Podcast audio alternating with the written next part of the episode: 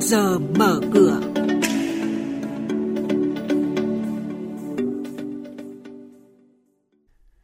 quý vị và các bạn, thu ngân sách năm tháng tăng gần mười hai phần trăm so với cùng kỳ. Sàn giao dịch Thành phố Hồ Chí Minh ngừng giao dịch phiên chiều qua.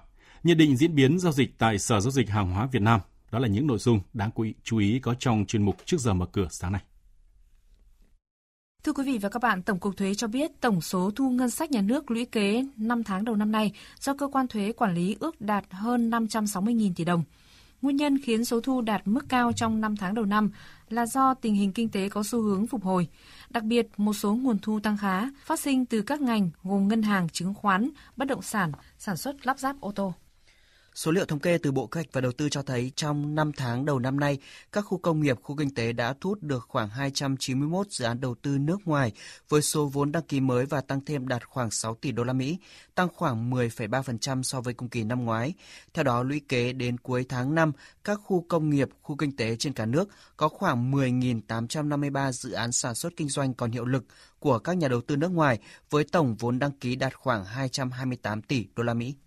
Ngân hàng Nhà nước đang dự thảo thông tư quy định về cho vay đặc biệt của Ngân hàng Nhà nước, Bảo hiểm tiền gửi Việt Nam, Ngân hàng Hợp tác xã Việt Nam và tổ chức tín dụng khác đối với tổ chức tín dụng được kiểm soát đặc biệt.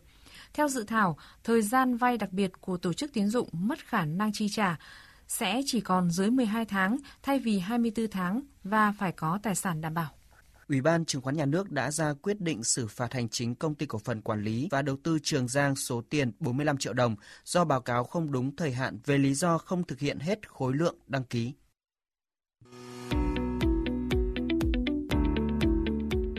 Quý thính giả đang nghe chuyên mục Trước giờ mở cửa phát sóng trên kênh Thời sự vê vê một từ thứ hai đến thứ sáu hàng tuần trong theo dòng Thời sự sáng.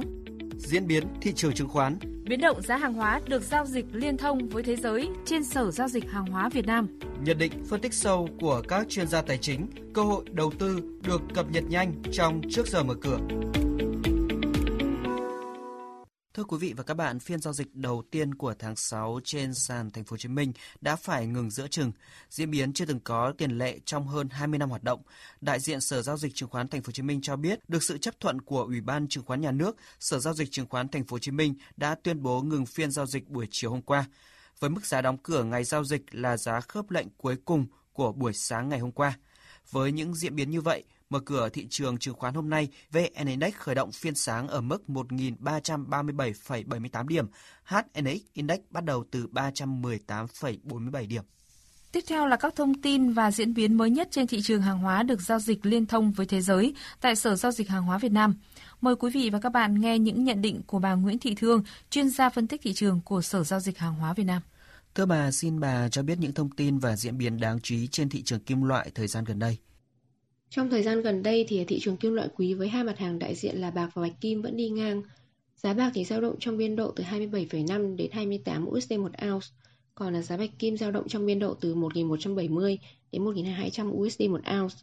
Hiện nhóm kim loại quý thì đang được hỗ trợ rất tốt bởi các thông tin cơ bản, tiêu biểu là các tin tức về mức độ lạm phát trên toàn cầu. Các nước lớn như là Mỹ, Trung Quốc, Nhật Bản và Liên minh châu Âu thì đều công bố số liệu lạm phát cao hơn mức dự đoán. Các chỉ số giá tiêu dùng và giá sản xuất đều tăng mạnh so với cùng kỳ năm ngoái. Và việc đồng u ét đê suy yếu cũng là yếu tố hỗ trợ cho giá các mặt hàng kim loại quý này. Bên cạnh đó thì từ giữa tháng năm vừa qua, thị trường tiền điện tử sụt giảm mạnh khi vốn hóa thị trường và giá trị đồng Bitcoin đồng loạt bốc hơi hơn bốn mươi phần trăm. Dòng vốn được dự đoán là sẽ dịch chuyển vào các thị trường trú ẩn an toàn. Và như vậy thì bạc và bạch kim sẽ được hưởng lợi rất lớn từ đợt bán tháo này. Vâng, bà có những nhận định gì về xu hướng của nhóm kim loại quý trong tuần này?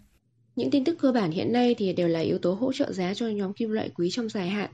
Tuy nhiên thì ở trong những phiên giao dịch sắp tới, bạc và bạch kim có thể vẫn tiếp tục đi ngang trong lúc chờ đợi những thông tin kinh tế quan trọng. Và tiêu biểu trong số đó là số liệu liên quan tới bảng lương phi nông nghiệp, tỷ lệ thất nghiệp tháng năm. Những yếu tố này thì có thể gây biến động ngắn hạn lên đồng u ét đê, từ đó thì ảnh hưởng lên thị trường kim loại quý. Vâng, xin cảm ơn bà với những thông tin vừa rồi.